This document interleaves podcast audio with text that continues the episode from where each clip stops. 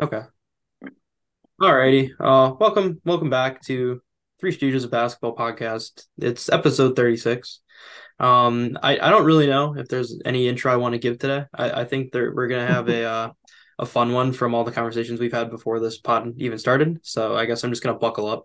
Um, but I mean, is there any place that that you that you guys want to start? Get, and and remember that we you know don't want to front load this thing because we want to keep the uh, you we want to keep people's attention. So so is there anything light that we can start off with that we can not get too crazy about? Because we're gonna get Yeah, crazy later. yeah. I'll I'll start. Okay, Um, and I'll start with a question to Brady. Mm, And okay. um, obviously, uh, you guys were both at Breakdown this past weekend, Mhm. um, in Minnesota. Saw some good basketball. I'm sure we'll get into it. But my first question to you is, I want to know your overall experience watching uh, Providence play with Eric beside you. Oh Lord, why do you have to put me on the spot for that? Um, so I don't know how to describe Eric as anything other than a fan of Providence Academy. I think that's like just the best way to describe it. Um, Do you Um, think he like shows he, bias to Providence? yes, yes. Mm, Listen, I I know I know we've had this conversation, and I I don't know if we've said it on the pod, but but uh, um, you know, Eric, you can say all the nicknames, but I, I'm not. Madden Madden Greenway does not think he's biased, but I think that's a little silly. Um, and uh, I think everyone else also knows that. Um, but he definitely does show bias towards uh towards uh Providence Academy. I think I think to say anything else would be flat out lying to the to the audience, which I am not a fan of doing. Um, yeah, no, it's uh it, I I think personally, um, it wasn't as bad um as I'm sure sometimes it would be watching Providence Academy with them. Like if it were a state title game and things were not going Providence Academy's way, I feel like he could get he get real restless. Um, but uh yeah, I mean, listen, listen, Eric, he, he's he's talking about the officiating during the game. He's talking about he's talking about everything. He's like, oh man, I don't even really know how to it. I'll I'll call it an experience and just leave it at that, and just leave everything else to the imagination of your mind. I th- I think is the best way to put it because I don't really know if I can you know put it into words. It's just an experience. My rebuttal is I was almost in tears when uh Michaela Warner used my move and Listen, we were scored past on it. this. We're, we're past this. We we've I was in I was cheering for her to hit every three she took. I was on board with McKenna Warner or Michaela Warner. what, what about Cardin you don't even know Were you her on board with what she was doing? No. Okay, see there you go. He's a fan. By the way, shout out Cardin okay. Pepler for playing well in, in that game too. Um, okay, my follow-up question to that is you already mentioned it a little bit, but uh, Brady, you've now been to obviously the breakdown, uh, and you you've seen that a uh, a team that Eric is a big fan of, um, not not just due to the players, but maybe potentially coaching as well. No, no, no, Um, not potentially. We don't. We can take that out. and and um, obviously Providence, uh, but you've also been to a game at Minnesota with them. How was that Yes. experience, and how was it uh, like or uh, That was a lot more dissimilar to um, your Um. experience this past weekend? So, um, upon reflection, because you and I had this conversation yesterday, um, um, to, to clue in the, the audience, and I did say that uh, I I think it might be it might be more intense watching a like highly um competitive Providence game than it would be a Minnesota game personally. Um, because uh I, I think he's more invested in in the success of Providence Academy than he is Minnesota at times. So I think there's some times where he just assumes that Minnesota is going to lose, like the UConn game. He probably was. He, he probably went in there like, yeah, you know, we're probably not going to win this game, but I'm going to be, you know, like a like a gopher till I die, like da da da da da, all that. I don't, I don't think he goes into any game expecting Providence Academy to be anything less than a 30 point winner in every game. And if it's not that, he gets a little he gets a little he gets a little antsy. Um, so so the Hortonville game in the grand scheme of things means like nothing to to, to either team really. It's just more of like uh I mean it's a real game, but in in the grand scheme of things, it doesn't really mean a whole lot. Um, but if I if that were a state title game, and um, also, um, talk we'll, we'll talk about later. But Rainey Wilson hitting seven threes and scoring 41 points. I am sure that he would not have been very happy watching that if that were at a state state championship game.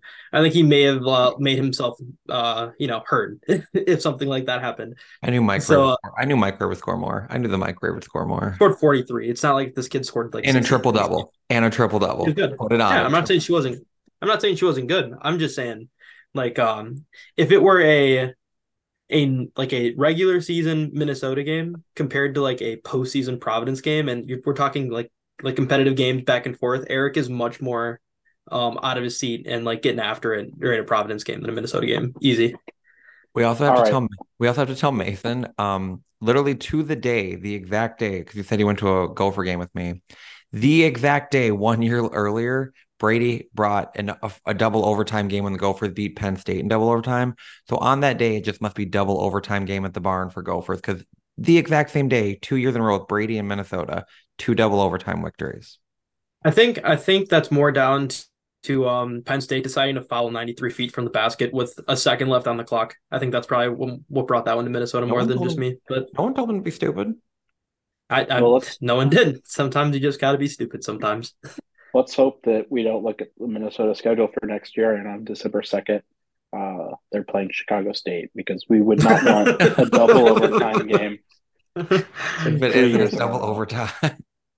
Yes. Um, okay. My last question pertaining to this situation, just so we can uh, hold some good stuff for later as well. Um, Brady, this is a simple yes or no question.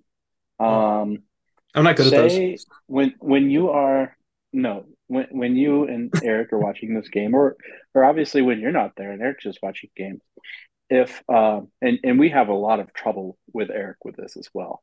Um, but say say Madden is driving down the lane, getting ready to lay up, and she slips, but there's a defender there that's like two feet away, doesn't touch her, she just slips.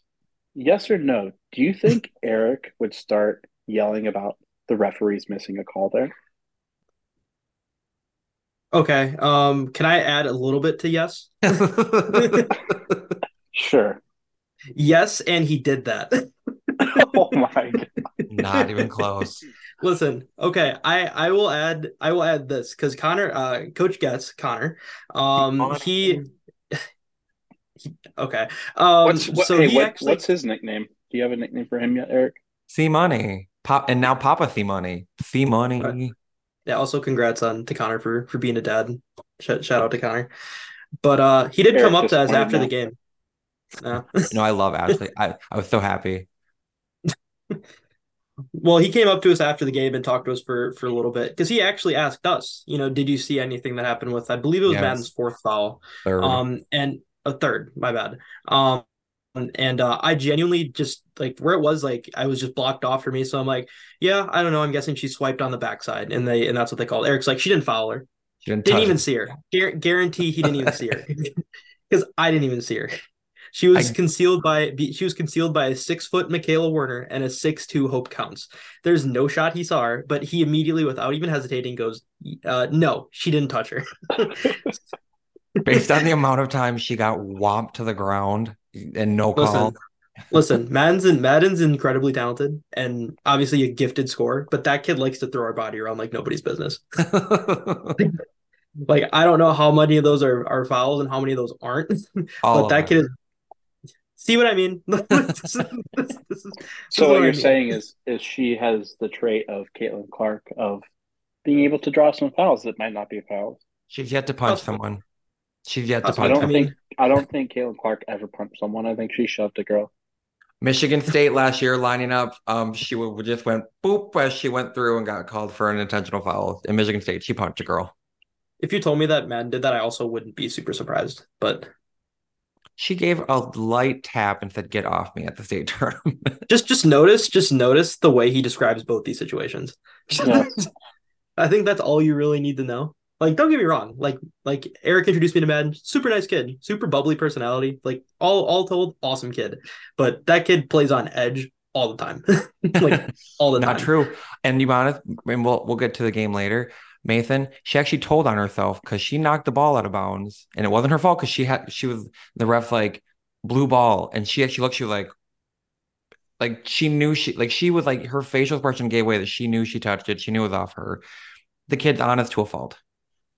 So did she sit? Did she tell the ref that it was actually off on her? Did she just give that remark? No, no, no, no. Actually, wait. You're, you're gonna love this. You're gonna love this because because the first thing that she did was make that face. Then Eric told Madden to not do that anymore, and and to just take the ball out. so just I did I said good effort, Madden, on defense, and she just smiled and waved. So what you're saying, Brady, is Eric is turning into the Bishop Garrigan newspaper writer. No, nothing will ever top that. Nothing oh will ever top that. No. so no, you're no, no. saying Eric, that... you don't want it. You don't want to know him, Eric. You you don't. so, so you're so you're not saying that as as Madden gets close to some, you know, whatever scoring record, if if she does break one or maybe she's already broken points. it, whatever. Sure. Well, he already did. He already you, did that, but you don't think that didn't... Eric's gonna sit there on the baseline and scream, you know, how many more points she needs? Nope, because he didn't do it for the sixty point game last year. He didn't uh, do it. So yeah, uh, he, he's not yeah. he's not that crazy. Also, shout uh shout out to Molly Joyce for having to you know get an earful from that guy. She's getting pressed by Newell Fonda for ninety four feet for an entire game, just being told how far Audi Crooks is away from the record. I, I, hope, I hope she's doing well. Yeah, I hope she's doing well at, at Truman State because she needs she needs a break. yeah, she's probably very happy to be away from that guy. The whole like team probably is. Uh, he was not a party. He was not a party. um, he was not. I almost saw him. He almost fell off his chair, and I almost laughed very hard because I don't think he was going to be able to recover from that. um. Oh, the other thing, the other thing that I want to ask, or or just actually put out there in the, the um uh podcast sphere, I guess you could say. Um, so Minnesota is playing, or or really any team actually for that for the most part. Uh, so Brady, Eric, and I are obviously in a group chat. Um, during basketball season, I have to mute said group chat um, because it causes me anxiety. Uh, but I just wanted to pull up something that we talked about back when Minnesota was playing North Dakota State. Obviously, mm-hmm. Minnesota played very well, beat North Dakota State pretty handily. Um, and then this is pretty much what stopped my interaction during basketball season. Um, when Eric said that uh, a North Dakota State player just decked someone in the face. Um, Mara. And yes.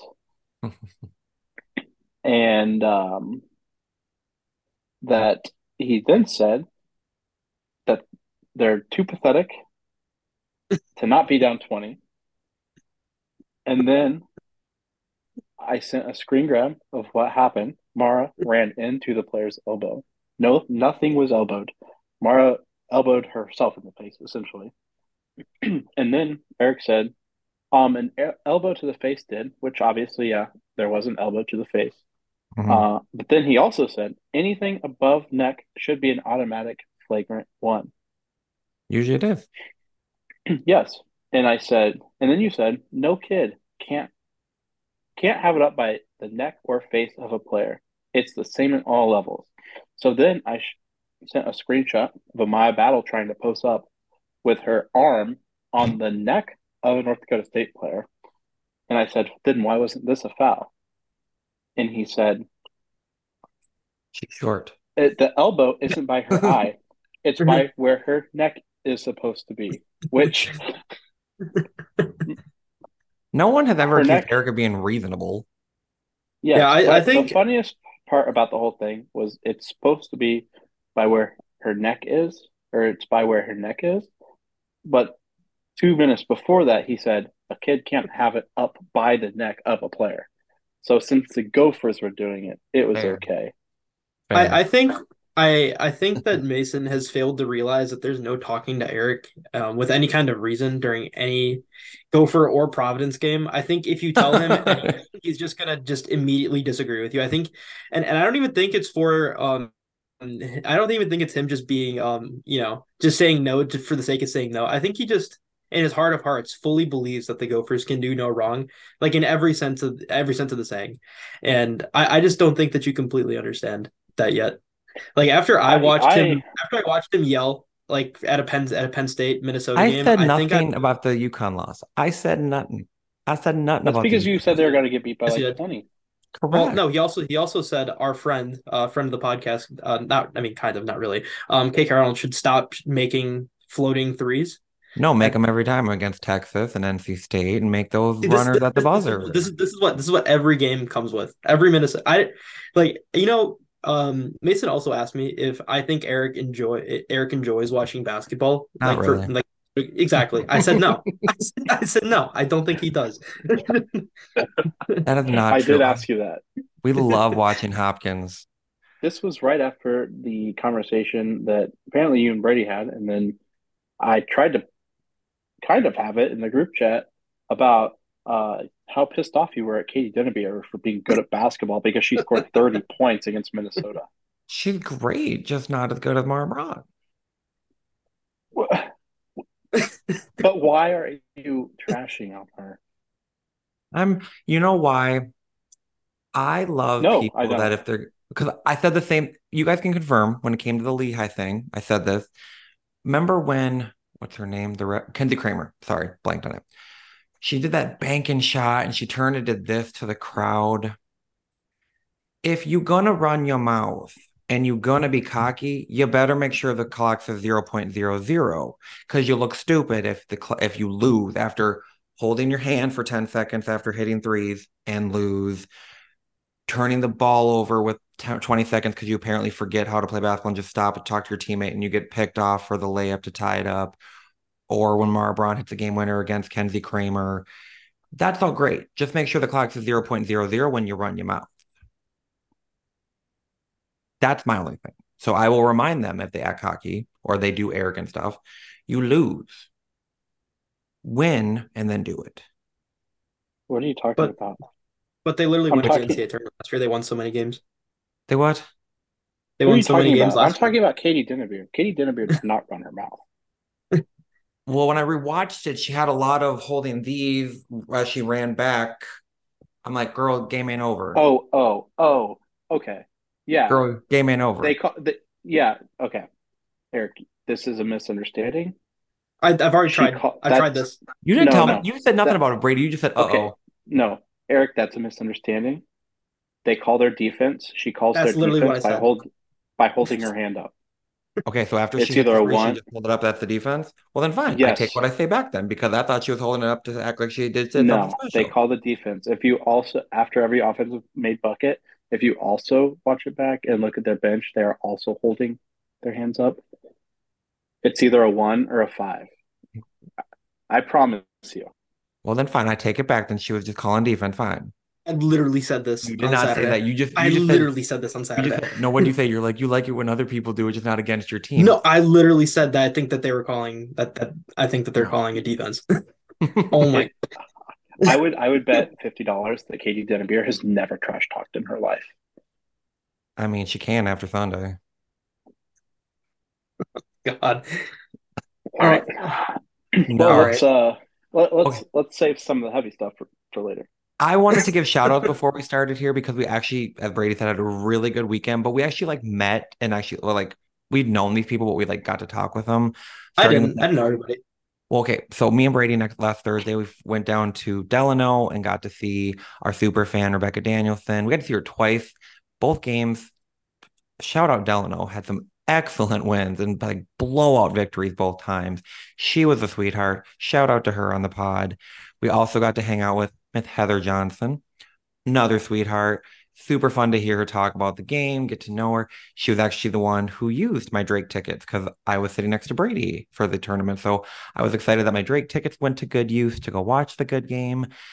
And then I we talked Brady took one of my shout outs, but I wanted to give a shout out to Papa C Money and one of my favorite human beings, one of the nicest human beings in the world, Ashley. Shout out on being a not just going to be upcoming parents. Papa C Money is going to be a girl dad. That is amazing. And so that is very, very exciting. So I want to get all those shout outs to all the amazing people we got to talk with this weekend.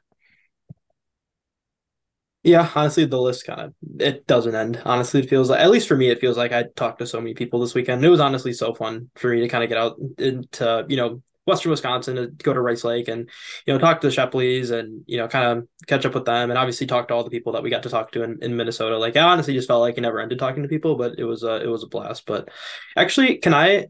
I, I actually don't want Eric to talk about Providence. I actually want to talk about Providence instead, so he doesn't sound Hey. like the one who's just like grilling, like and Sounds just like uh, great you know, yeah. Great Okay. idea. Um, so in honestly that that Hortonville um that Hortonville Providence game might have been the game of the weekend um at uh at breakdown. You can make an argument for Wayzata uh Rose Rosemount Roseville. I always forget Rose, Rosemount Rosemount. Yeah, Rosemount. Yeah, that one was really good. Went to overtime, but um, you get a game that ends 95-86. Obviously, there's been some offense being done there. Um, and uh, 89, know, 85. Yeah, Brady, what? why are we letting you talk about it if you don't know the score? It, it was literally Rosemount Wayzata was nine was 89. I'm, I'm talking I'm talking about I'm talking about Providence. Oh, my besties. hey, at least he didn't use the H word this week. also, also definitely no bias in that in whatsoever. But um yeah anyway um so obviously there's offense side we talked about madden having 43 in a, in a triple double which obviously is insane um but you know just to talk about some of the other kids that that providence had so eric um doesn't just like talk about how they're they're his favorites um for the next 20 minutes um so I really, um, I really liked um, um, Brooke Honaker. Um, obviously, that kid just hits big shots pretty much whenever she gets open. Um, then you know you had Hope Counts, who, um, at least from what I had been told, um, had not been at her best early on in the season. Um, but she was outstanding in that Hortonville game. I don't even know how many points she had, but she just kind of made anything that came her way after she missed her very first free throw of the game. Um, she made every free throw that she had. She finished around the rim really well in kind of creative ways, kind of up and unders, um, reverse layups with some English on it, hit a corner three as well, which was really big for them. Um, and just overall was like a really really positive presence for them. Um, and you know, um, I thought she was great. Um, then you know, I know Eric um loves the greenways more than anything else, but I thought Beckett did a really good job um guarding back, up. Back. Uh, yeah. So she's, I mean, I don't even know how tall she is. She's probably about like five two. Um, some, for some, so she's like two inches taller than you or so. Uh, yeah, yeah, about. Um, but uh yeah. Um. So she, so she actually guarded Rainey Wilson for a little bit. Um. And you know, obviously, you know, in, in a sense, she can only do so much, especially when Rainey's on the heater that that she was on on that day. But you know, she's super competitive. I mean, she gets after. It. I mean, she had a corner three, um, as well. She got a little bit involved in the offense, and just in general, the the amount of um effort she puts in without really ever um needing to do anything offensively and just kind of always being engaged is like really impressive for a kid that's what a class of 2029 eric? Does that sound right? Yeah seventh yep seventh grader. Yeah especially that young going against a kid who's you know going to be playing power five basketball in two years. Um and uh ari peterson is going to be one of the better kids probably in minnesota in, in that class because i mean that kid is incredibly athletic. I mean I got a still shot of, of just the tip off with her and Michaela Werner, and it was just kind of funny, just kind of seeing how much higher she got than than Michaela, who's not like unathletic in her own right. Um, but yeah, just in general, like the way Providence plays is just super entertaining to watch. Um, they they send pressure up pretty much defensively right when the ball gets put in, and uh, they kind of don't care if that kid gets beat because it's leading to either one um, turnovers or two super quick shots. And you know, quick shot for um, Providence is essentially just going to be a turnover because once that ball gets into Madden's hands, she's just absolutely flying at the rim, going the other way. Um, so that's kind of how this team is putting up as many points as they have been, is because there's just nothing but chaos going on in, in the most controlled sense possible, which makes them just super dangerous, especially when you have a kid who can go on a 10-0 run at like any time in the game, even if she's played poorly for her standards.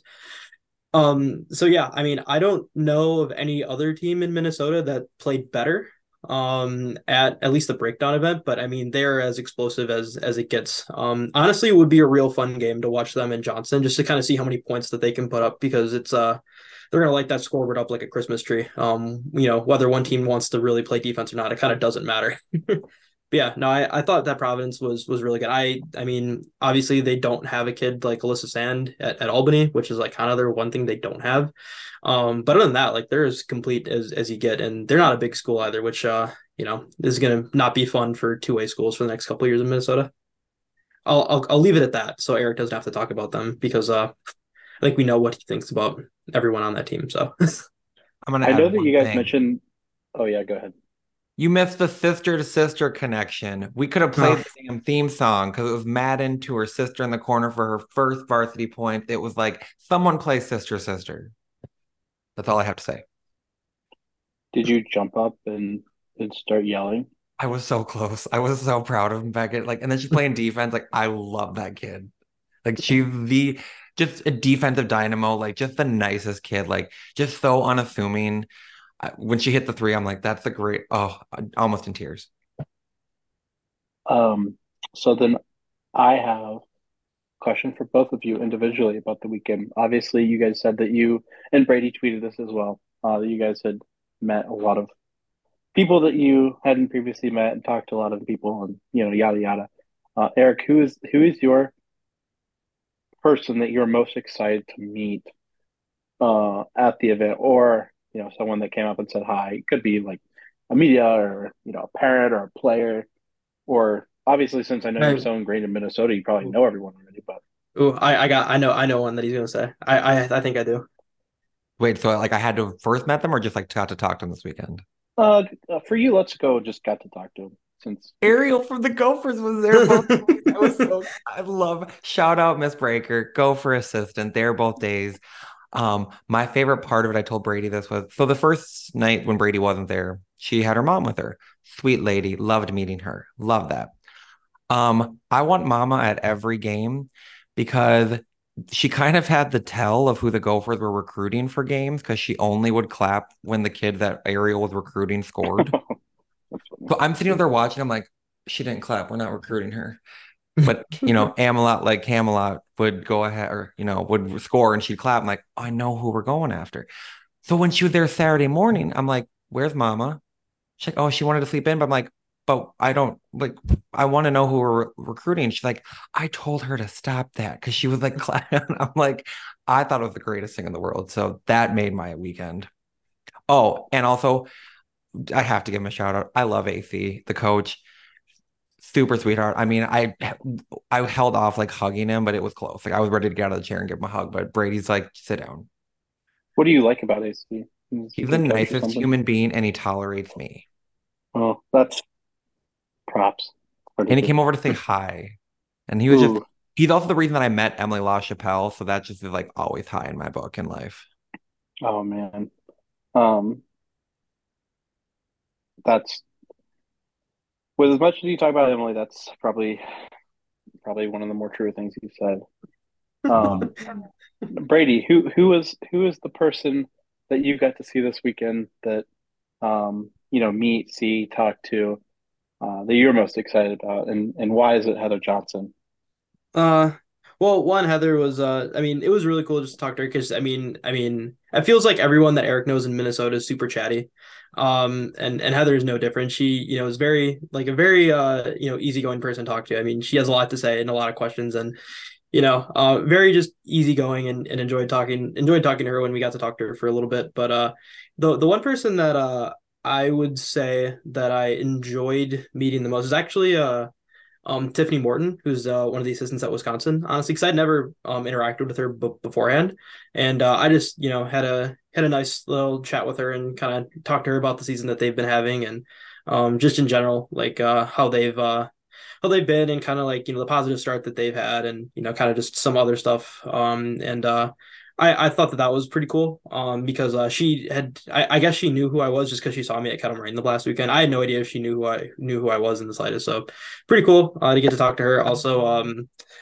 uh, also uh, another person that I really want to um, say I enjoy talking to whenever I get to see him is uh, is Reggie. Uh, I I don't know how many people outside of like the media world know Reggie. I feel like a lot of people know what he looks like, but uh, I I genuinely don't I, I could probably talk to Reggie for like eight hours straight about basketball and not get bored, which is uh which is always um you know a, a fun treat when I get when I see him in his like six four frame walking to the gym. So shout shout out to Reggie as well.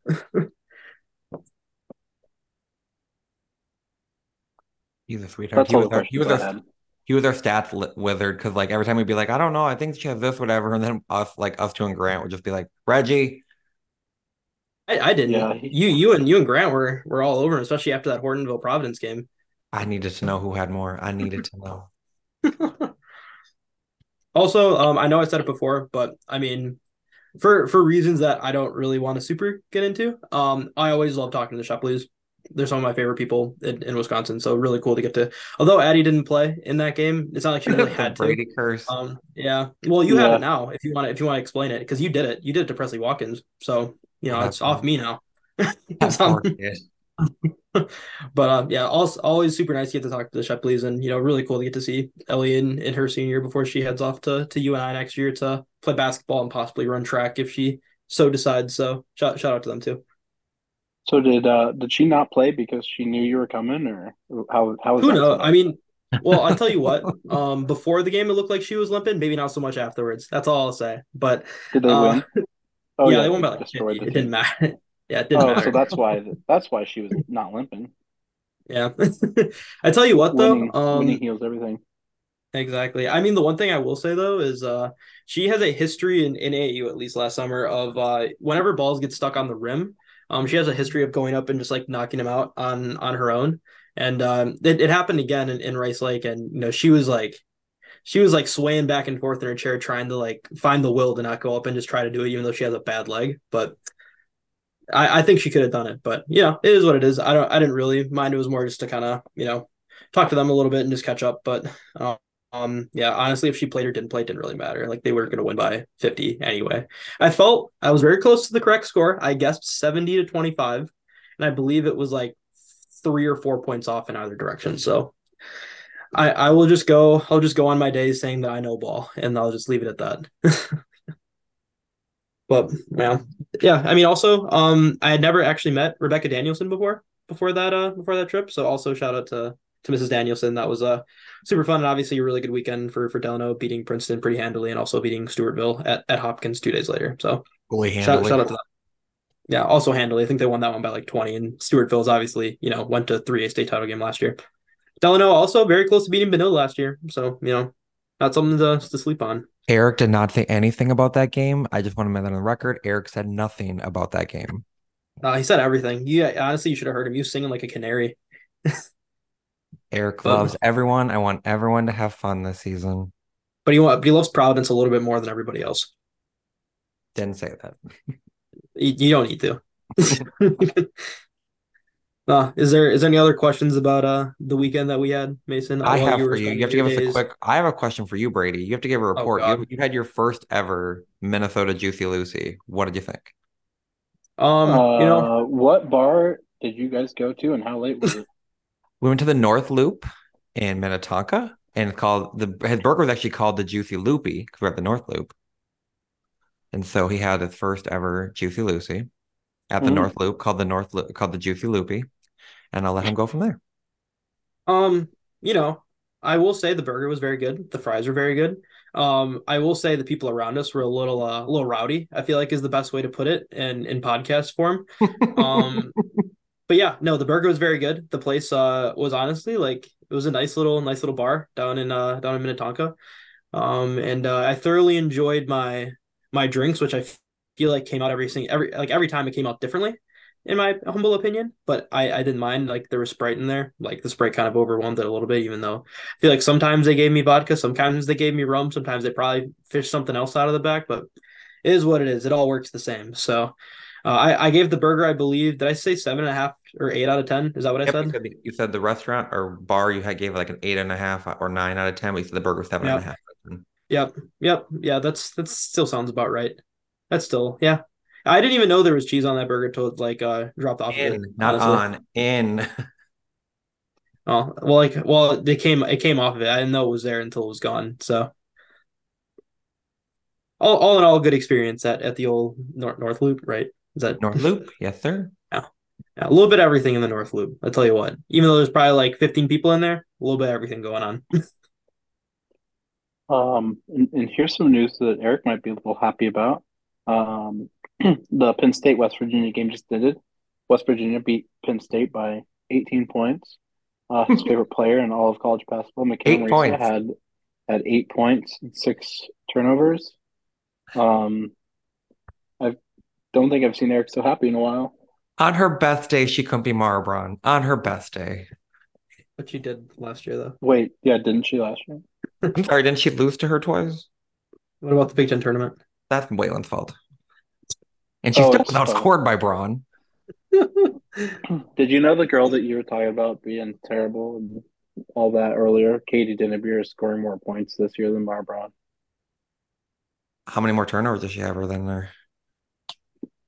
Probably about the same. I don't know. I, I didn't look at that. I would say about the same, probably. Two. Mm, I don't know if Mara has that. Mara don't ha- handle the ball that much. All right, Eric. Let's look it up. Are we doing the Gophers? oh. well, I thought you meant like um, you can look up Marks. I have Katie Dinnebier's uh, uh, ESPN stuff on mine. It's it's three point four, but obviously still a positive assist to turnover ratio. She has five assists a game. Hmm.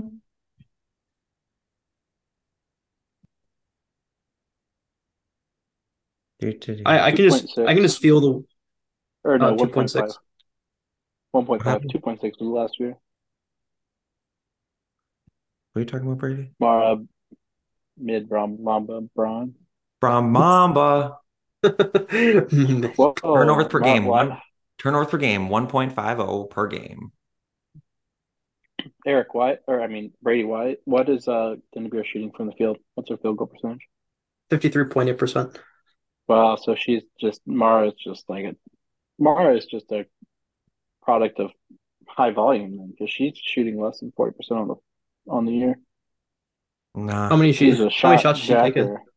How many? Uh, what do you mean per hour? Uh, they don't have their average of per shot per game. Um. Well, Katie's shooting eleven point four shots a game and shooting fifty. Mara is Mara is shooting fourteen point three and averaging her field goal percentage is thirty nine. She's 15.5 and 39.5%. But she's also chucking threes. Jeez. And a thousand percent from free throw range. Has she well, that range is quite thin. No, she has not. Oh, oh, she's 27 for 27. I could do that on 2K. She just broke the Gopher record of 34 in a row. Oh, oh, she's only taken 27 free throws. Well, Katie Dinnebier's taken 55. She's getting the line. Tell you what, she's putting in work over there. I'd love Mara Braun to get the call that Katie Dinnebier or Caitlin Clark get. I would love Mara Braun to get those. No, noted, noted, a noted, a uh, noted player loved by officials. Katie Dinnebier of Drake University. Just, just so we're clear. I'm just saying, Mara Braun gets hit a lot. Well, she also um, jacks a ton of threes. So speaking, yeah. Speaking of uh, free throws, here's a tidbit for those of you who who like um, random tidbits to throw into your uh, Christmas Cookies. trivia. um, yeah. Uh, so my alma mater. Speaking of free throws, my alma mater. Um, they had a player, uh, his sophomore year or junior year, break the NCAA all-time all-division record for consecutive free throws made when he made uh, 95 in a row uh, over um, That's automatic. I think, yeah, he was he was automatic. Um, the Division three player of the year two years ago. I uh, was now playing professionally, so it's my my claim to fame that I am followed yeah. by the by an NCAA record holder on Twitter. I am congratulations. Too. Thanks, Kelsey. Oh, I think she's still. Caitlin hasn't passed Kelsey Plum yet, has she? I don't think she no. passed. No, so okay, so I'm followed by Kelsey Plum. Why? just just wait, just wait, just wait till she goes crazy against the Lynx one time. It's over for him. He had 40 plus this last year against the Lynx, so don't worry. Uh, I can only imagine what what was being said off that Twitter account of yours. Which one? oh man, man, oh man. You Are know, we gonna?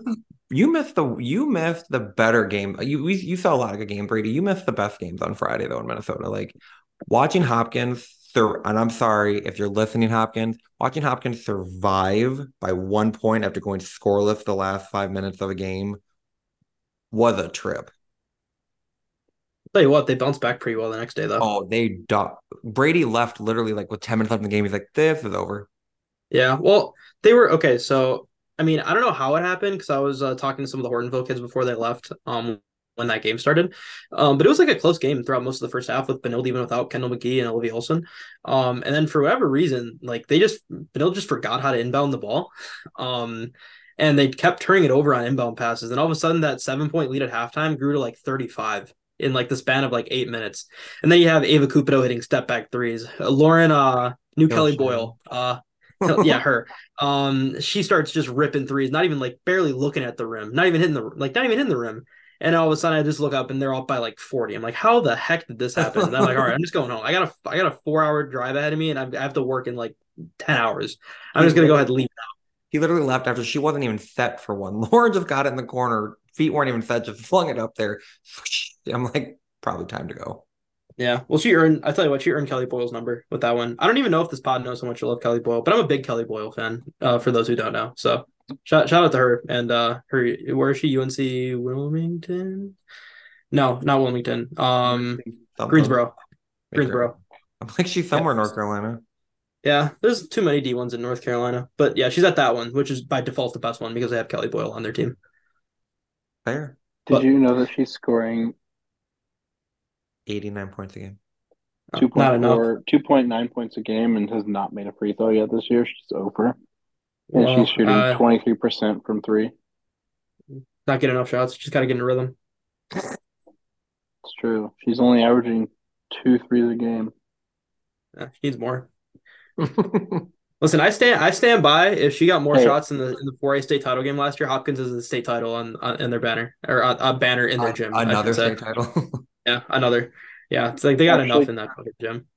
Actually, to be fair, she is she is shooting forty four percent from beyond the arc. Straight buckets. She's made she's made buckets. seven of sixteen. Straight but buckets. The problem is when she walks inside the three point line. No, we don't need to talk about that. We don't got to talk about that. It's fine. Who cares? All the fun stuff yeah. happens behind the three point line. Everyone knows that. right. And you can really tell that she doesn't really go inside the three point line much because she shot zero free throws. Yeah, fair enough. Fair enough. Also, um, another kid I really want to shout out, um, and, and a kid who I remember uh bringing this up in the group chat because I remember I was going through I forget what I was going through, but I remember I came across Hadley Thull's name and I just saw like her huddle highlights and I'm like, I just like remember thinking to myself like, and, and I put it in the group chat too. I don't remember when it was, but I'm like, oh. how does this kid not have like P5 stuff? Like, how does she not have like P5 stuff going for her? Because this kid is like really good. And honestly, the way she played. Are we talking about Boyle? Uh, no, Hadley Thull. but oh, yeah, her okay. too. yeah, yeah, her too.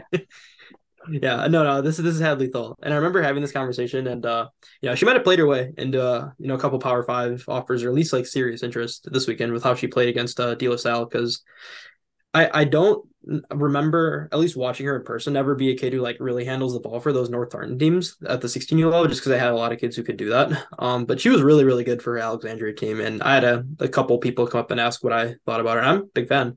So uh, yeah, shout out Hadley for for being uh fantastic in uh in uh their game against De La Salle, even though they came up a bit short because Anisha Scott had 36. um, Yep. But yeah, I just wanted to specifically shout that one out because I have no idea when we're going to actually get back to games here before uh before we get into some other stuff. But just wanted to give that one a specific shout out because she was she was fantastic. Hatters. Is that is that her nickname? Hatters. The better than oh Hadley. Yeah, yeah, it probably is honestly for being completely honest about it. But yeah, she was fantastic, and uh, yeah. Also, uh, Eric, what did you think about Hortonville? I talked about Providence in that game. I I wanted. Uh, granted, you were watching in a very different lens than I was. but now that you can look back, knowing that your team won that game, what what what did you think? Okay, once again, I was literally cheering every time Michaela Warner touched the ball. I said, "Shoot what it!" About Carden Pepler and Rainey Wilson.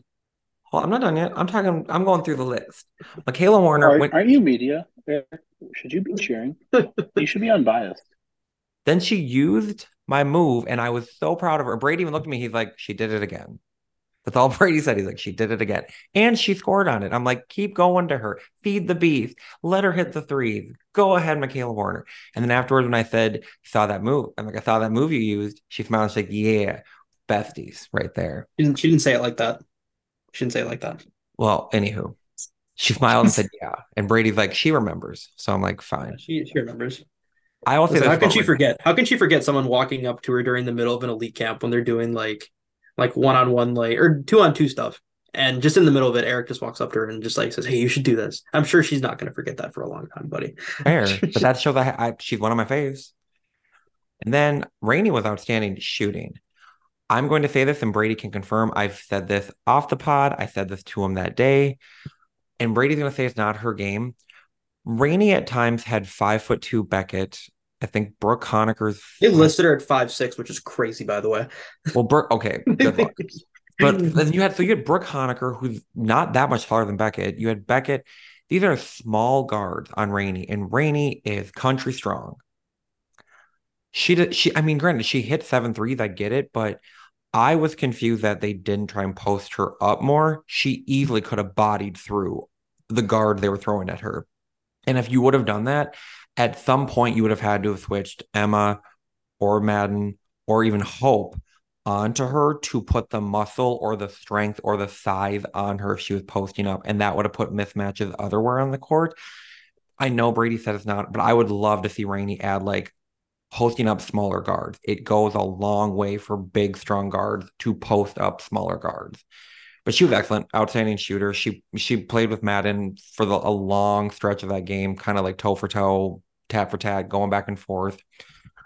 I, I would say this. I wish she had the green light that she had in that game during the AAU season, but she's a lot more passive in AAU. She doesn't really pick her spots to kind of own it, which Rainey can own it. She showed in this game. So I say shoot more. Like find your spots, find your light. But like, um, who's who's going to take less shots on that Tartan team last year, though? Like, who'd you be taking shots away from? She's she's now at all Iowa Tech. Open shots oh, galore. Um, but no, but I mean that's my only thing with Rainey is like I she's so much more passive in AAU, and I'm like, go ahead, you're good, own it. Um, Carden was a lot of you know kind of chaotic energy, really good defense, kind of attacking. Brady, what's the softball player's name? I'm not calling her a nickname. What's the softball? Paige Lily. Paige Lily.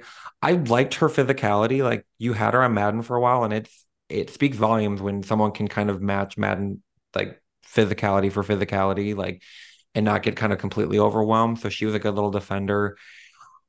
I just asked this earlier. Brady, who went down with an injury earlier in the game with an Leah Hurley? Injury?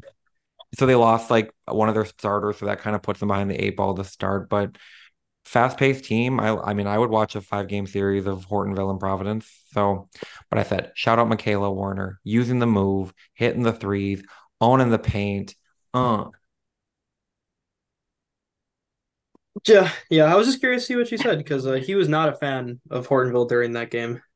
That is not true. All I said was that that Providence had five players with four fouls and Hortonville had one. Uh huh.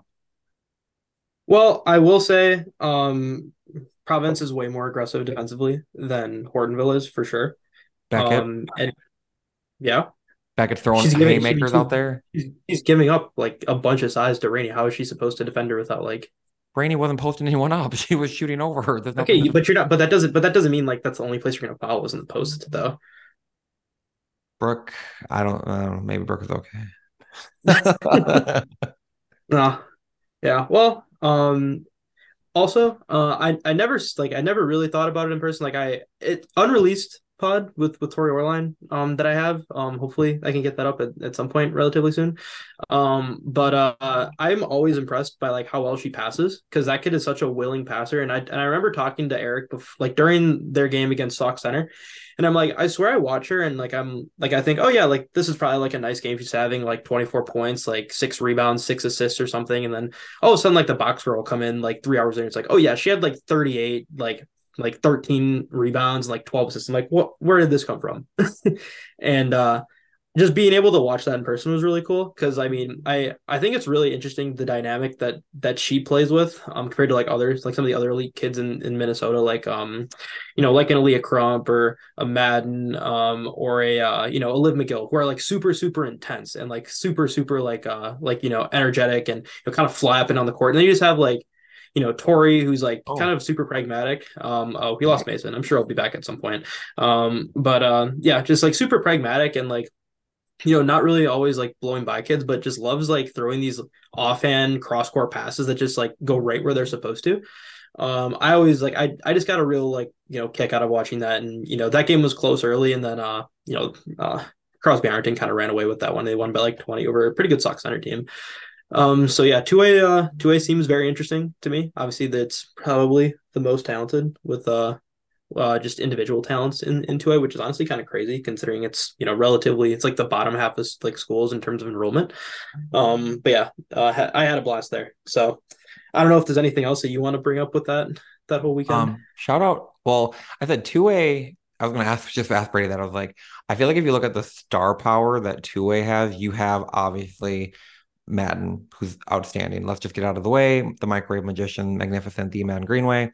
But you also having Tori. Both had triple doubles on Saturday, like triple doubles, and they made it look easy. Tori was one steal away from a quadruple double. I'm pretty sure yeah. one steal. I could be wrong.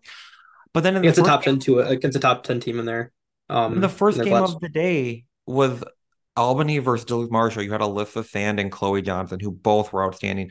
Alyssa Sand, I mean this with 100% honesty, she could probably start for St. Thomas right now. Like they need everything she brings to them, and she was just outstanding and amazing. Albany looks r- really good, especially when she's playing at that level. They look really good. So two A in Minnesota. Kid, like that kid's got a chance to be an all all conference team in the Summit League when it's all said and done. Like a I mean, pretty good one, pretty good shot too. And then you look at all those, and then you add Addie Mack as Min, Min, Minnehaha is like blowing through teams right now. So 2A is loaded with talent in the state, and I love it because I would say there's more talent in 2A and 4A, at least spread out in star power. 3A, it's kind of the star power is kind of at the top four, five, six ish teams, and after that, it's kind of a, I mean, poor Becker. God. Uh, is there is there anything uh you, you gotta ask us about our weekend still, Mason, or are we uh about to clear this up and head over to some college stuff? Uh, is he still just hanging out on mute over there? Um, yeah, he's on mute, so I'm not sure what he's doing. Oh, uh, it must have. When I came back um, after I accidentally clicked out, must have just brought me back on mute automatically since it was already recording or something. Right. Um, no, we can move to college stuff. Uh, why don't we move to Cameron Brink stuff? Let's do it. I will have that oh, conversation. Hey, also, also, do you want do you want to start filling out the fantasy stuff too? Well, you got a chance. No, I lost. Because I'm no, third no. place. You won, Brady, this week. Yeah, I was I, I was scoreboard watching, and you had like two kids who scored like fifty points. and I have Cody McMahon. Yeah, and my my I team mean, in total played nine games. So does that mean I got three now? I'm I'm up three yeah. zero one. You're up three to one. We'll officially do it next week, but I'm I'm pretty sure you won by a lot. A lot. Yeah. Um. Okay. I want to ask both of you this question first, and ask it unbiased as possible, or and answer it. Do you think that if you don't watch a game, you can really say what goes on during the game? No, you at least probably need to know. I'm um, at least a little bit. I don't think you. Can, I don't on. think you can give like a full thing, but I think you can look at stats and like if you look at a team, like for example, if you look at a team stats and they're like 38 turnovers, you're like, gee, I can have a feeling I know what happened here. Okay, so your national player of the year Correct. pick, mm-hmm. Cameron Brink, yep. scored 10 points, six rebounds against Gonzaga in 11. She minutes. was getting she was getting thoroughly outplayed in the first half, reported by multiple different outlets. Okay. But yet, you you still think she's the national player of the year? Okay. Because she was getting outplayed pretty much in the Duke game too, and who shows up in the prime time? Mara Braun was getting outplayed in the first half of Minnesota, but who won the game? First half, great. She only played 11 minutes because she wasn't feeling well. So, not feeling well, kind of like the Ole Miss game, because her last two losses technically came when she's coming out of illness, not at 100%. Last year Ole Miss was coming out of the hospital the day before, getting.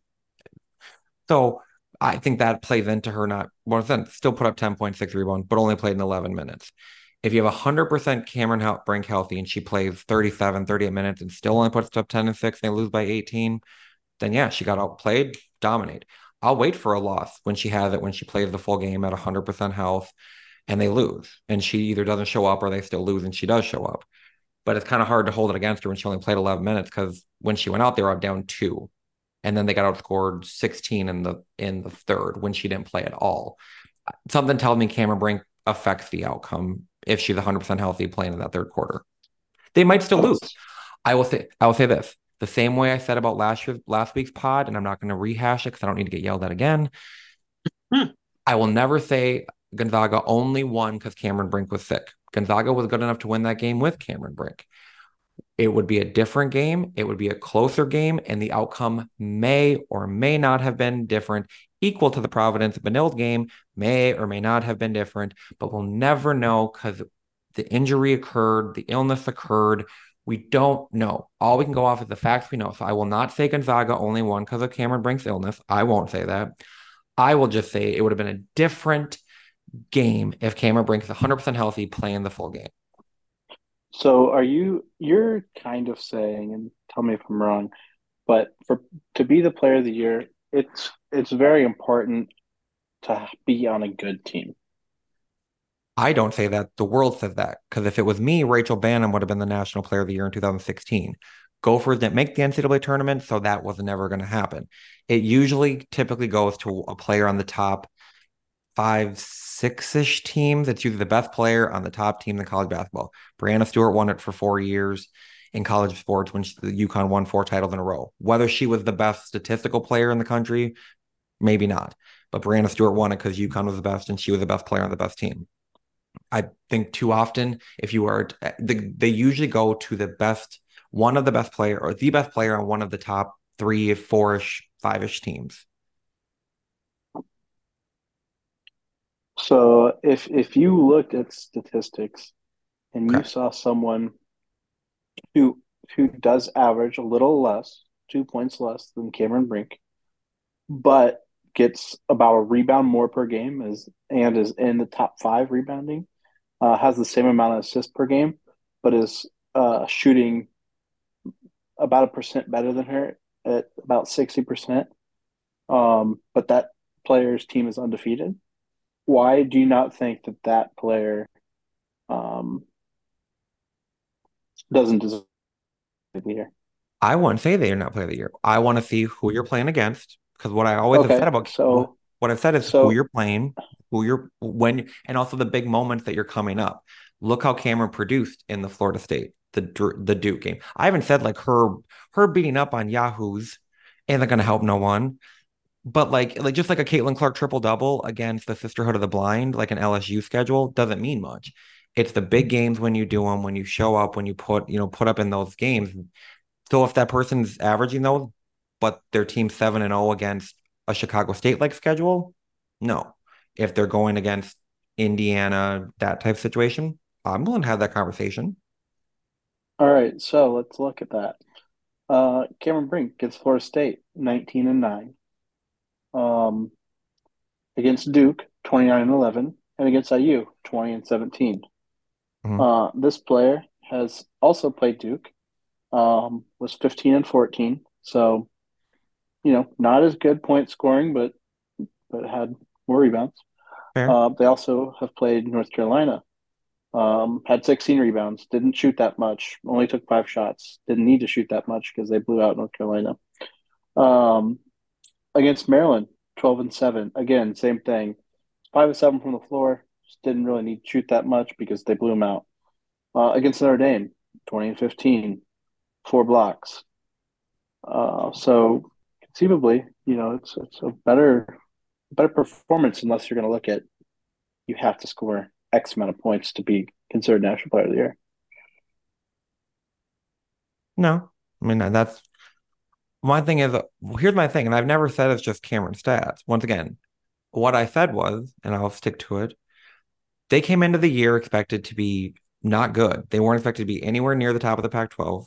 They had all the transfers. Everyone so when I say I only compare to Caitlin Clark, because let's be honest, Caitlin Clark probably is one of the front, front runners, and that's usually who you're going to compare to. Anyone's going to compare to if they talk about National Player of the Year. Caitlin was a, came in on a top three, two or three ranked team in the state or in the country.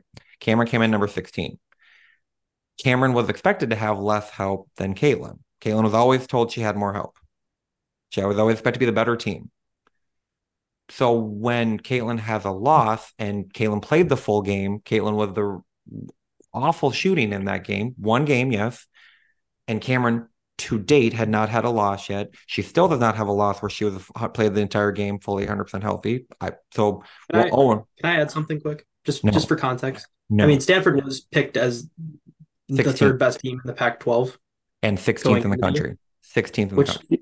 Which is well, not like got, bad. They got yeah, they got they got first place votes in the preseason poll by both coaches and media. So it's not like they were projected seventh or something. They were 16th in the top 25, and no that's one's going to win National Player of the Year. Bad. It's not bad, not but you're not. No one's winning National Player of the Year on the 16th ranked team. Yeah, but that's just also the preseason poll. LSU was ranked number one preseason. That was hilarious. That was their own stupidity. UConn, UConn was ranked second. I didn't Ohio say the State was ranked seventh. I'm ranked ninth. the expectations coming in were that Stanford were going to, if you looked at Stanford was going to be worse than Iowa. To the date, Stanford had not been worse than Iowa. I mean, in my opinion, in my pretty opinion, much the same, really. They could have been. I mean, once again, I stand by Cameron has not had a game where she played the entire game and they lost. Well, it's because but they haven't lost yet. They didn't. They did not win. Well, I mean, they, or, did, they did not lose only because Cameron got Cameron got injured. I won't say that, but Cameron does not have a game where she played the entire game and they've lost. That's all I will say. I will keep it fair. She has a loss. She hasn't had one where she played 100% healthy, or the whole game for that matter. I really hope the Minnesota Lynx draft Makenna Marisa this year for you.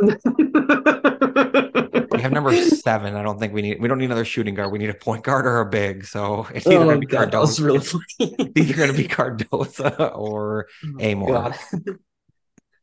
Undrafted free agent Makenna Marisa. No, thank you. I will. I will get rid of my season tickets in a hurry.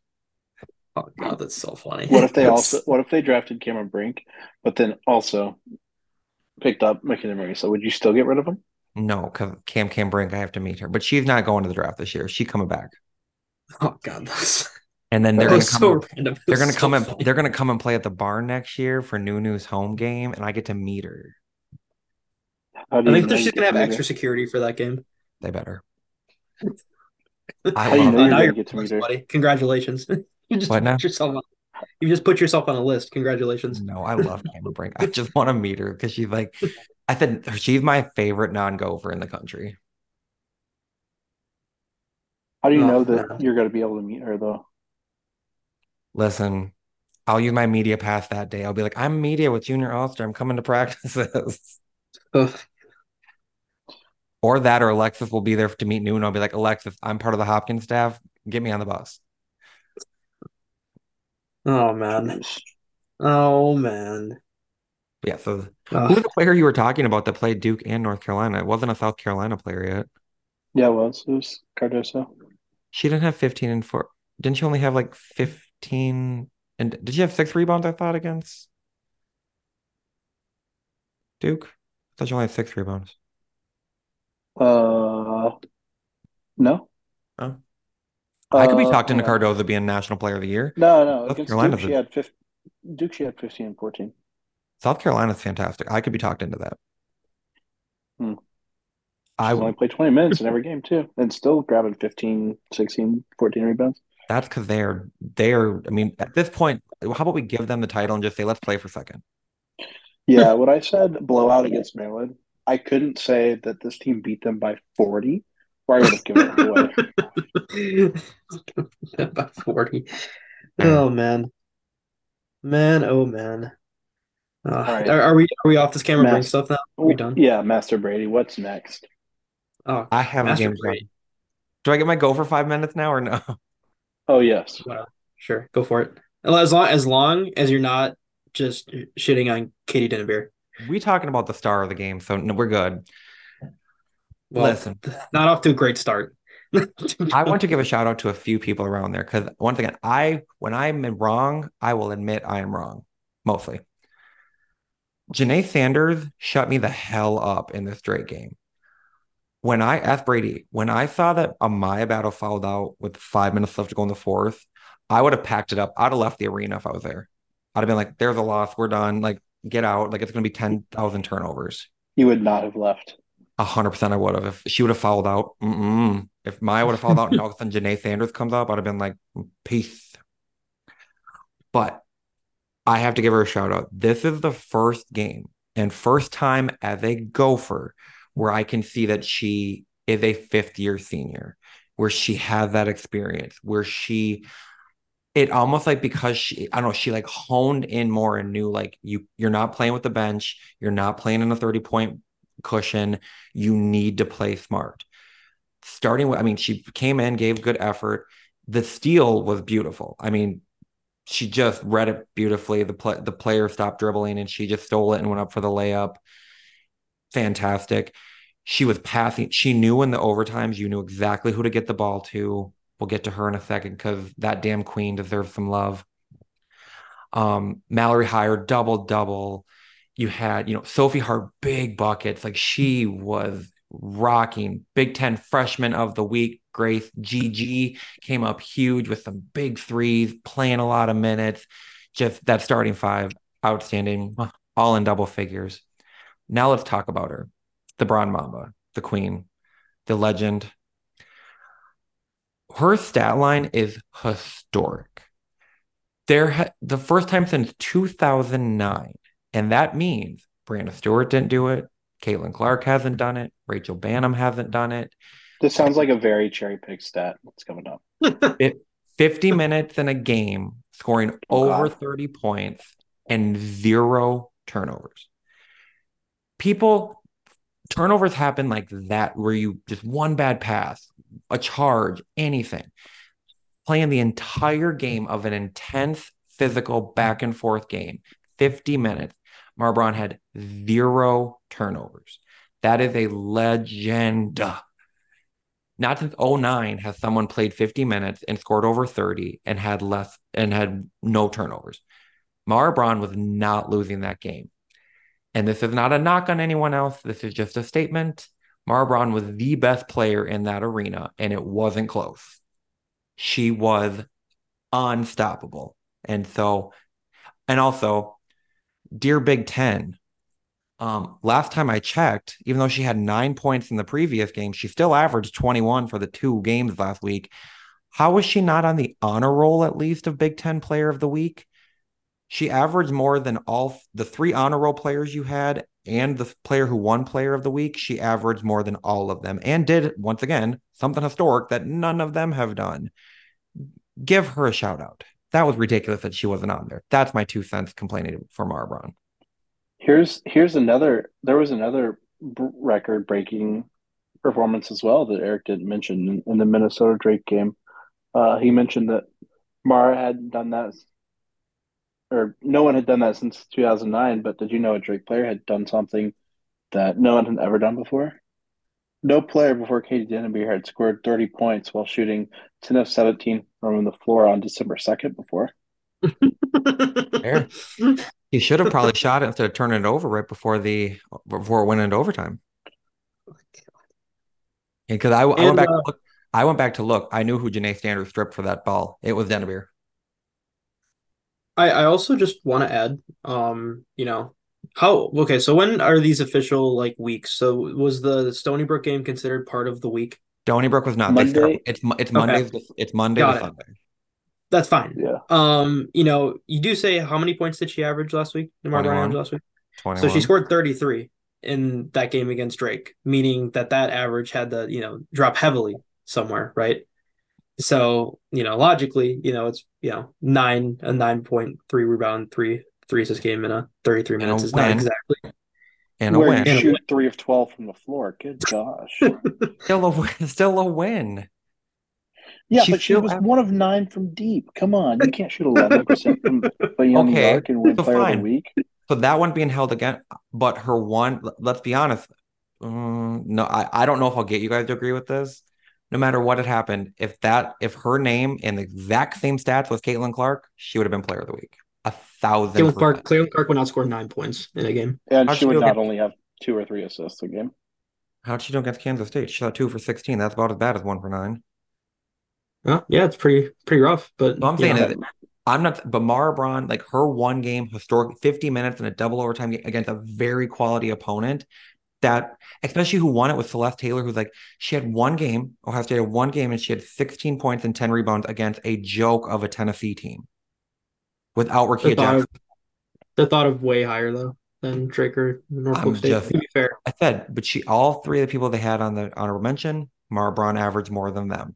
Mara Braun at least needed, you should have had her at least on the honor roll for the one performance. I don't care if you want to use the first week, but that one outdid everything. Right. But, but you also have to realize that, like, you know, in during, if you're looking just at the week, if you're, if you're wanting to just, just look solely at the week that she had, yeah, she scored 33 points in one game that's pretty good. That might have been, you know, the second or third biggest output of the of the week. I don't know what Caitlin Clark scored, but you know, I'm sure she probably scored more than 33 points in one of her games last week. Who knows? Who cares? But like, she also only averaged three and a half rebounds and three and a half assists a game. If you look at the weekly honor roll, you know, one player's on there that averaged a double double. One player's on there that scored almost 20 points a game and shot 80% from the floor. The other girl that's on there scored 18.5 points, grabbed 8.5 rebounds, and averaged eight assists per game, uh, including a 2013 game, which arguably could be looked at as better than Mara Braun's game. Uh, and then obviously um, Celeste Taylor, you know, had a really good game against One. Tennessee. I but what? Oh, oh, I, oh sorry. No, I, no, I, I just say had a really good game against Tennessee. So I think you had to look at more than just scoring. I th- as I, as you've mentioned before.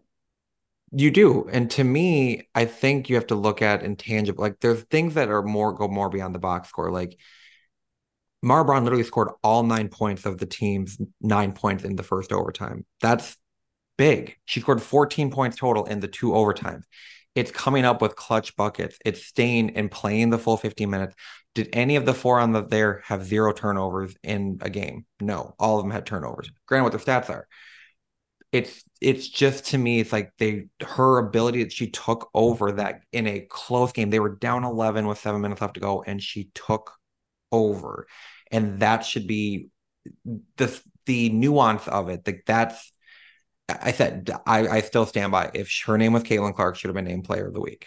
No matter if the exact same situation, exact same parts, or not say parts. That's a weird way of saying it. exact same stats and type of game, she would have been Player of the Week. I don't know if they just maybe because Gigi got Freshman of the Week, which 100% deserved. She's on the track for Freshman of the Year, or at least a real strong candidate for it. Go Gigi. Yeah, I don't, I don't, I don't, I don't think that she would have been named Player of the Week because she already didn't get Player of the Week, Player of the Week, um, you know, one week when she did average those numbers. Um, because she didn't win it two weeks ago, so it's not like she's won it every single week, and, and her stat lines have have essentially been pretty much the same every week. I also so, I also feel like Eric's just putting on the gopher blinders for this. I think so. I I think so. I didn't I didn't make up that she did it since 09, first player to do it since 09. I didn't make that up. I I I think I think the Caitlin if Caitlin Clark does this, she's player of the week is definitely putting the gopher blinders on a little bit. Because she didn't win player of the week that that week when they played Drake and she scored 35 points, grabbed six rebounds, got 10 assists, and had seven steals. Now, of course, they also that week lost to Kansas State, but she scored 24 points in that game. Yeah, but Mara didn't lose this week. So there, you just yeah. said why Caitlin didn't win it. Caitlin had a loss. Mara didn't have a loss. Well, neither did Celeste. I, I, I, yeah. she played. That's fine. I said that. I was, I was just shocked that she wasn't. I'm not saying she should have gotten player of the year, we or player of the week not even on the honor roll, like that type of performance, you're like, ah, common sense. That's easy to do. Your, your fandom for Mara Braun is overshadowing you being more excited about Grace winning freshman of the week, I think. I love me some Grace. She winning freshman of the year. I told yeah, Grace. Also, yeah, also shout out uh, Grace for getting getting back to where we kind of know, at least in Wisconsin, where we know that that kid can really shoot it. Um, so yeah, really really good for her because that kid is uh definitely way better than she had shown going into this week, and obviously this uh this uh, last week was definitely a return to form for her that at, at least people in Wisconsin know she can she can uh she can be. So yeah, she I, was rather fantastic. Highest going scoring output by a Big Ten freshman to date. Yeah, I'm actually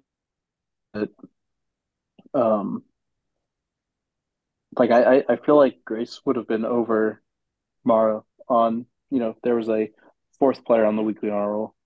I, I feel like Mara would have been or Grace would have been in front of Mara. Just looking, you know, fully at statistics. Like yeah, Grace scored two points less, but but also was able to grab more rebounds and also had more assists from her wing spot I'll I'll live with Mara Braun taking the shots in the overtime that she did. I love Grace, but I'll take I'll live with Mara Braun doing what she did. Yeah, I'll live Grace with that. Doesn't Grace doesn't shoot thirty percent during the week? Didn't she shoot two for nine in the Drake game? Who? Didn't she? Wasn't she two for nine in the Drake game? I mean, he had a big one late to get him within two, so Janay Sanders could get the steal. Oh, I Oh, from three. I think he's two for nine from the three that day, wasn't she? Yep. That's exactly what she was. I'll take. I Yeah. said I'll. Mara can just do it this week. She can dominate Kentucky, dominate Purdue, and then maybe she can win it next week. she won't dominate Purdue. Purdue's going to win, even though they're not very good. Oh god, this is gonna be so fun. No, like, I'm gonna- confused. You said they're not good, and I'm confused. Like they're one, like they beat Texas A&M, who looks a lot better. They're seven and one, only losses to Purdue. I feel like Purdue Yeah. pretty good. Um, It's going to be a slugfest. I think they're both they going to be bo- they're both going to like defense the hell out of it. So I think it's going to be a slugfest. they look good when they're making shots. It, I mean, you could say this for a lot of teams. They look really good when they're making them, their shots. They look really bad when they're not. The past three games, when they've played Southern Indiana, Dayton, and Valpo, they've made their shots. And actually, the win at Dayton was a pretty solid win um, because they were able to uh, win that game without many players really shooting the ball well. We had two kids that made th- two three points or two three pointers. Um, wait, they had two kids who each made three three pointers, but other than that, no one else really made any shots. Uh, and they still found a way to win on the road. Um, you know, it was Dayton, and they're a little down this year, but still. Um, so they have looked a little bit better, but yeah, defensively they're very, very solid. You know, they make a few more shots in both the Florida Georgia game, and they win both those games. So it might be like a UConn game where it's like 23, 26 at half. It could be, yeah, or a Vermont game. Vermont has been playing a couple of those games like that uh, the past couple of games. I saw the other day they were ahead at half two. I think it was Holy Cross. Um, at half it was twenty to twenty, Oh, good lord. and the final score was I think like forty six to forty four or something, something like that, like mid forties. Um, and the game before that, they were up at half. They played Dartmouth the game before. They're up at half, twenty-one to eleven. So they're not scoring the ball very well. And I don't think there were any points in that Dartmouth Vermont game scored in the last four minutes of the game either, which is kind of nutty. Sounds like a Hopkins game on Friday. Oh, Lord. Uh, he's trying to get himself in trouble this week. It's very, Yeah, very clear. I am not. I love everyone. Parents, leave me alone. Not too late. You already dug your hole. You can, you can, you can, uh, you can just sit in there for for the week and just see what happens. But uh, is there any what what else do we got this week? What what other uh what other topics do we got? I'm sure we got something, don't we? I feel like we had something, but I don't know. Big Ten was pretty much everything pretty much was chalk around this country. There wasn't anyone that like was like, I mean, UConn looks rough. Texas looks good. South Carolina looks good. Nothing much change there. I mean, it's kind of you're seeing teams suffer injuries and they're struggling at this point. Big, I mean, to be honest, I mean, you look at Big Ten, I think teams like maybe Illinois, Mm, Michigan, maybe like some of them maybe weren't as good as we were I expected them to coming in. They maybe come down a little bit. Teams like Michigan State, Penn State maybe are better than people were expecting. Wisconsin is what we expect them to be. But yeah. I mean, the Go. Big Ten I think is better this year. I think than it was last year overall. If you look at the whole picture, obviously Northwestern's not going to be as good this year. Um, but there's only one team in the Big Ten right now that's under 500. Like the only team under 500 is Northwestern, um, and and you know they haven't really played a bad schedule. Like their three three of their losses are um, to uh, Notre Dame, Florida State, and Belmont, who are you know pretty good teams. Um, and then they lost to Loyola, which not a great loss. Um, but you know, the second worst team in the Big Ten is sitting at five and three, I think it is. Um, and you've got a lot of a lot of teams with good wins. Uh, obviously, there's no undefeated teams right now, um, but you've got six teams with one loss. Then you've got another three, I think, with two losses. Um, and so I think it's it's a lot better this year. I think Michigan State's better than people expected. Uh, obviously, they haven't necessarily played anyone, um, you know, with a pulse yet. Um, I mean, other than Creighton, and, and they obviously lost to Creighton. Um, but other than that, you know, they will kind of really see what they are going to be this year, this Saturday, because they play Nebraska. Uh, and, and Nebraska is obviously, you know, not the top of the Big Ten, but they're a very good middle of the pack Big Ten team. Um, and then, you know, so Michigan State could be looking, you know, if they beat Nebraska to go into 2024 sitting with just one loss because their next Big Ten game doesn't come until the very end of December. Um, but yeah, I think it's probably not as strong at the top this year because I think Indiana is obviously down a little bit. Michigan's not what they they once were. Ohio State, uh, you know, is, is down a little bit as well. Um, but I think the Big Ten's going to be pretty pretty strong because you know you have Illinois, you have Purdue, you have Nebraska, you have you know even Penn State who's gotten off to a really good start this year, and you've got Minnesota. You know they're all sitting right in there at you know five and three, six and two, seven and one ish, um, and all of them have you know some tough games coming up in the next week, two weeks. So we'll kind of start to see who's going to separate themselves from the pack.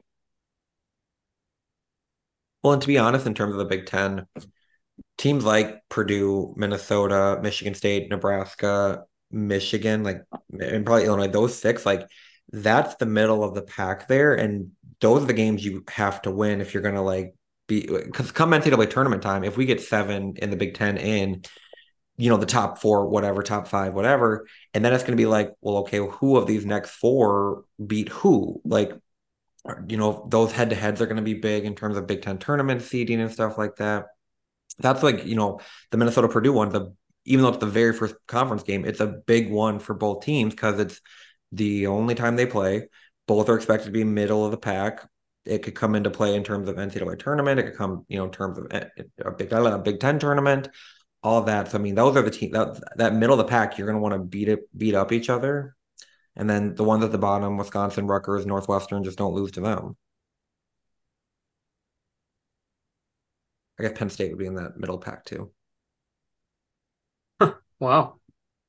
Wow. You, you, actually think that Penn State's not like the worst thing to ever happen in the Big Ten? I'm They'll just make it better when we beat them.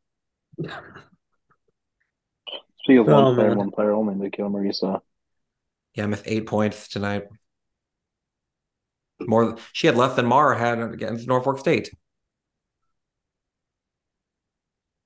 Against uh, the the people that uh you know were coached by Dawn. That's what I'm telling you. Donnie P is ready. If she can, if people that were just coached by her a year ago can beat him, we ready. Oh man, man, oh man. You know, is, well, is there anything else we got this week? or is this about it? Is... I think that's about it for now. Well, we have all the tournament mm-hmm. stuff we got to. Unless you want to talk about more people, Brady saw a lot of Minnesota's. Oh god, I mean, there's like so many people that that I saw that like I don't see that often just because they're from Minnesota. Um, but I thought Minnetonka looked awesome for one. Uh, I, I don't think we talked about them, but I mean they played White Bear Lake and they kind of they kind of boat raced them pretty quick. Um, but I thought they looked really good. Um, I know Eric had picked them to win 4A um, on his uh, $50 bet that he had. Um, honestly, they look like the best 4A team that was there, in, including Hopkins, who looked really, really good against, uh, you know, a down tooled Benilde team. But I didn't see the day before, so I can't talk about how rough they look. But every from everyone that told me what they saw, they said they looked a little rough. Um, looked a little rough in the first half against Benilde, but kind of ran away with it. Um, but yeah, Minnetonka looked fantastic. Um, St. Michael Albertville looked really, really good still. Um, Kale Johnke played really well. Jacale Craft, Jacale Craft was really good. Um, and then you had a couple other kids too that played really well. Uh, Abby Hazelton, um, Ava House as well. But obviously, without a kid like Tessa Johnson, you kind of don't have that um, kind of you know one kid offense that you can kind of trust to you know kind of lead you to a state title. So I mean, Aaliyah Crump is kind of that kid now in Minnesota. Um, so I thought that was you know I, I don't think he looked wrong last weekend picking them. Um, man, who else? Looked, I mean, Anisha Scott. I mean, I feel like we could talk about Anisha Scott's game. I mean, I know I brought up that she scored 36, but but she was fantastic. Her and Jordan, I mean, that she, one two punch was amazing. Yeah, they were they were really good. They had a couple other kids that were pretty solid too that I can't remember off the top of my head. But I mean, that's what happens when you beat a team like Alexandria. You have a lot of kids that play well, and especially with the with the run that they kind of um, took from Alexandria to kind of get back into that game, they uh, did did very well. Um, yeah, Kate Amelot, like like uh, like we talked about before, had a great game against uh, Rosemount. Uh, Sophie Hawkinson played really well in in that game too. Um, I'm trying to remember. Uh, I mean, the Ramlaw, uh, all the Ramlaws, take your pick. Um, all played pretty well. Um, in, in that one, and uh, trying and and and a kid that I have always been a fan of, um, in Ava Thompson. I feel like always just kind of figures out ways to win games. Um, regardless of whenever I see her, I I feel like she's kind of undervalued. I don't know if she's a if she wants to play basketball in college or what the deal is. Softball, that sounds about right. Yeah, that that kid is just a oh not winner. I've been a big fan of hers ever since I saw her actually at that event last year for for Rosemount. Um, yeah, I mean, outside of that, like, I, I am pretty sure that's that's about it. I mean, obviously there's a whole bunch of kids that played there that I didn't even get to see for a full game. Um, but yeah, those ones especially. and Nisha Scott, um, kind of uh kind of really really good and uh really really impressed with her and and that De La Salle team and uh honestly like even when Benilde's fully healthy I would say that there's still a lot of competition for them. I, I'd th- I'd say that's the most competitive class in Minnesota. Would that be fair to say? Eric did not say anything. I love everyone. Okay, I'm asking you. I'm asking you a question. Is is that like the most competitive at the top? Is three A? Would you say? I would say no. I mean, for sure. I think you have. I mean, to be honest, with the one that I thought would give them the most trouble, like Stewartville, has not looked ready to be a championship contender. Delano looks good, and they have to, and Benilde has to get past Delano in sections. And we saw last year that's not exactly. And then once again, they will never get, not never. They're not getting Kendall back this year. You're getting Olivia back. You're not getting Kendall back this year. So that's what the one piece you're adding. Very good, very wonderful. Will affect the outcome of the games. She's lovely. She can take over. Just saying. But I think what I told Brady a bunch of times is why I keep talking about Jordan Johnson is there's no one in 3A that has a Jordan Johnson. And I, like F Brady, she's so active for a post player, but she's big and strong and can breathe. And that is where I'm thinking that they can maybe get a Benilde or get a Delano or I'm trying to think who else in that class. I'm blanking right now. It's really just Benilde and I'm scared of the rest. Um, no, but it's Benilde. Who else? Deal, deal, that's what I'm saying. Like. Alexandria look good. Who? Alexandria looked pretty good. Alexandria. I mean, you have Hadley there, and like once again, Hadley is kind of a matchup nightmare for anyone. You don't really have a good matchup for her. But I, I would say like De La right there knocking on the door. So if you're Benilde and you're not coming in 100% healthy, 100% on your game, or they can rattle you a little bit, or like Jordan just gets going and you have to throw doubles and then their shooters are open. It's not a walk in the park for Benilde. I still pick them to win the title. I still pick Benilde. I will say, watching, um, you know, the second half of that game where Presley was Presley Watkins, that is, um, was definitely under the weather. Um, watching her kind of sit like super uncomfortably, like you could tell she was like not feeling great next to two kids and Olivia Olson and Kendall McGee who are already hurt. I don't know if you can have more injury like bad luck, um, than uh, or just you know health bad luck than than Benilde's had this year. Um, I would I would be hard pressed to to think that there is a, a team with that many uh with that many kids that are that good that are injured around the country, which I think is uh just super unlucky. But yeah, outside of that, that's probably where where where it ends for me. But uh yeah, I I I really love those breakdown events, man. They're they're very fun. I wish there was more of them in Wisconsin, but alas, there's not. So um, Brady, the last question that I just posed to you in our group chat, can you? No, no, we're not um, doing this. We're not. Nope, nope, nope. Eric can if he wants. I love everyone. All teams are equal. We have no favorites. Yeah, that's exactly what I thought. All right, I is this is this where we wrap it up? Then is this it? It is. All right. Well, appreciate y'all sticking with us. Um, yeah, I I don't even know. We're we're done. we're we're done here. This this was kind of a a cluster F of a podcast, but that's it's pure okay. content. That's what, yeah. Hey, hey, Channing also, Tatum. Also, also gonna have a, a lot of fun uh, uh, tomorrow. Got Neenah and Arrowhead coming to Arrowhead tomorrow. Um, so that's you know Natalie Cuso and Allie Ziebell going head to head, two of like arguably the three best scorers in the state, and all those and both those teams have kids who can really score it. So has a chance to be a a barn burner. So to say I'm excited about that game and going to it is probably an understatement. So I love everyone equally. Thank you.